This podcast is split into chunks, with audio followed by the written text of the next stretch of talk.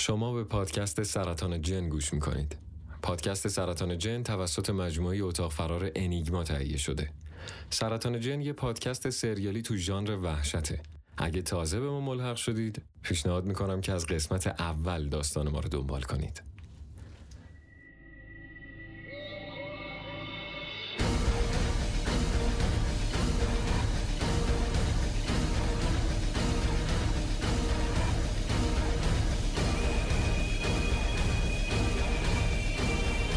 سرطان جن قسمت دوم.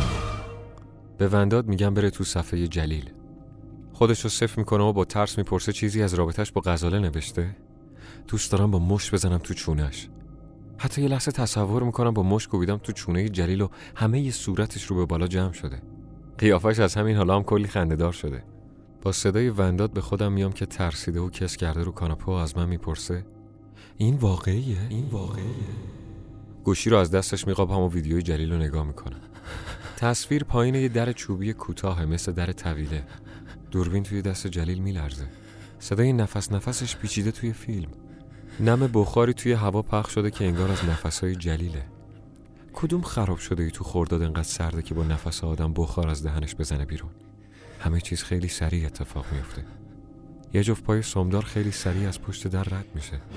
سماش روی زمین تق تق صدا میکنن و صدای نفسهای جلیل که بلندتر شده صدای تق تق سما رو میپوشونه.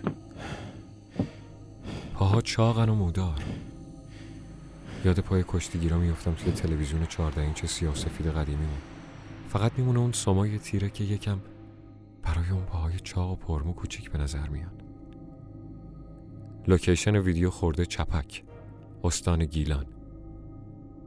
یعنی جلیل خودش پا شده رفته خونه مادر بزرگش. آخه برای چی؟ آخه برای چی؟ ونداد از روی شونه من کله کرده و دوباره ویدیو رو نگاه میکنه. بعدش آروم در گوشم میگه این واقعی فرزان. از خوردن نفسش به لاله گوشم چندشم میشه. ونداد رو هول میدم عقب و میگم چه میدونم؟ تو یکی که باید خیالت راحت شده باشه که زیدت با جلیل نیست. انگار که با این حرفم چیزی رو یاد ونداد انداخته باشم، گوشیشو از دستم قاپ میزنه.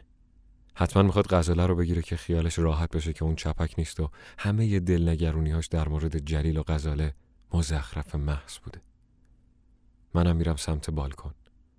باید به مهسا زنگ بزنم. هنوز به در بالکن نرسیدم که مهسا خودش زنگ میزنه. بدون سلام علیک ازم میپرسه که چی شد؟ ویدیو رو دیدم؟ میگم حس اسکل شدگی دارم. فکرایی رو که فرصت نکردم از سرم بگذرونم و برای مهسا میریزم بیرون. این که فکر میکنم جلیل داره بازیمون میده. این که این سفر بی خود و بی جهته. ماجرای جوراب غزاله رو برای مهسا تعریف میکنم و برای اولین بار از سر شب اعتراف میکنم که منم مثل ونداد مطمئنم که این جوراب مال غزاله است. فقط نمیدونم رو تخت جلیل چی کار میکنه. چرا جلیل که که سفر به چپک و تو تنبونمون بندازه و بعد گم و گور بشه و دست آخر معلوم بشه خودش ما رو قال گذاشته و زودتر از هممون رفته چپک؟ میگم که احتمالاً این ماجرا هم یکی از همون نونوربازی‌های جلیله.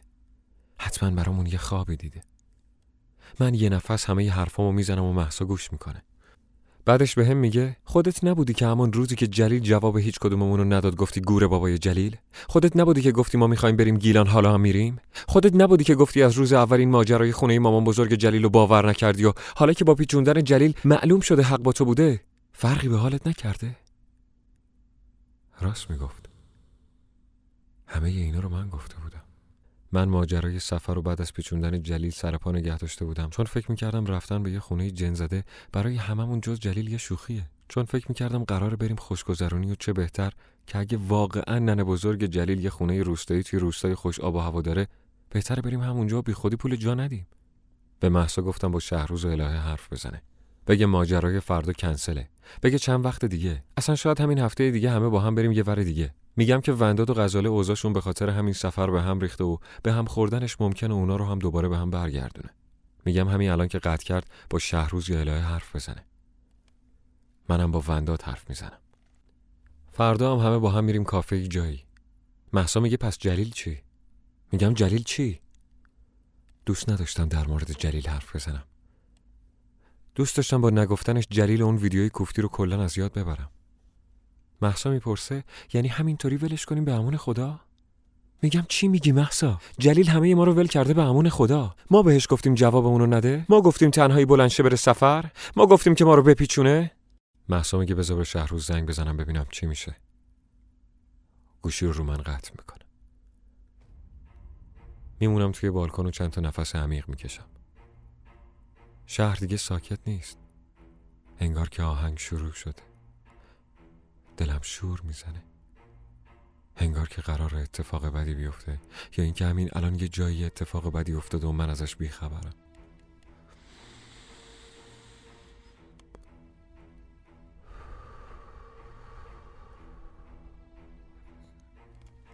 نفس عمیقی میکشم و برمیگردم توی خونه. ونداد یکی از دلسترها رو باز کرده. همینجوری گرم قلب قلب از دلستر میخوره و به حرفای غزاله پای تلفن گوش میکنه. منو که میبینه معذب میشه. میره تو آشپزخونه و در آشپزخونه رو میبنده. دوباره لحظه ای رو تصور میکنم که با مفت زدم تو چونش. بعضی وقتا با همه ی وجودم دوست دارم که این کار رو بکنم. به خودم قول میدم که هر وقت از توی اتاق اومد بیرون برای یه بارم که شده این کار رو بکنم. آکوامن شیرجه میزنه توی ها. حوس میکنم دوباره کانال شبخیز رو بگیرم. بیمنی بودنش همیشه حالم رو بهتر میکنه. شبخیز یه روغن موتور رو گرفته تو دستش و با یکی از آهنگای بهنام بانی همینطوری نشسته میرقصه. هنوز فرصت نکردم به کارش بخندم که ونداد از توی اتاق میاد بیرون و میشینه روبروی من. نمیدونم چرا حس میکنم حالش به بدی اول شب نیست. اما این فقط یه حسه. تلویزیون رو خاموش میکنم و رو بهش میگم سفر فردا کنسله. قیافش میره تو هم و میپرسه چرا؟ با دیدن قیافش یادم میفته که به خودم قول داده بودم وقتی از اتاق اومد بیرون با مشت بزنم توی چونش.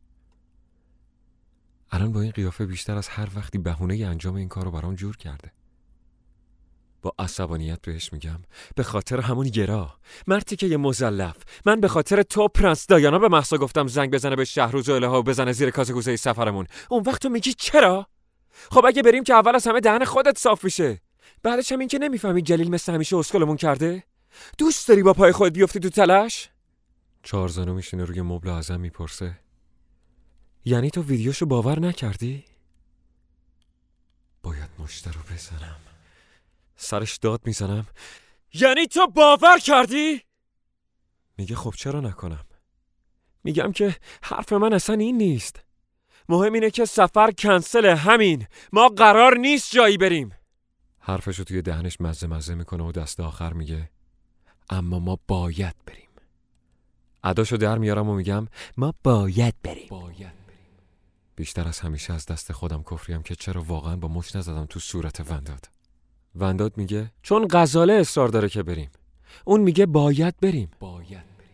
وقتی اومدم بهش زنگ بزنم دیدم تو این مدتی که من و تو با هم حرف میزدیم غزاله یازده بار بهم زنگ زده و من نفهمیدم. الانم میگه باید بریم. باید بریم. اون تو راهه. داریم میاد اینجا.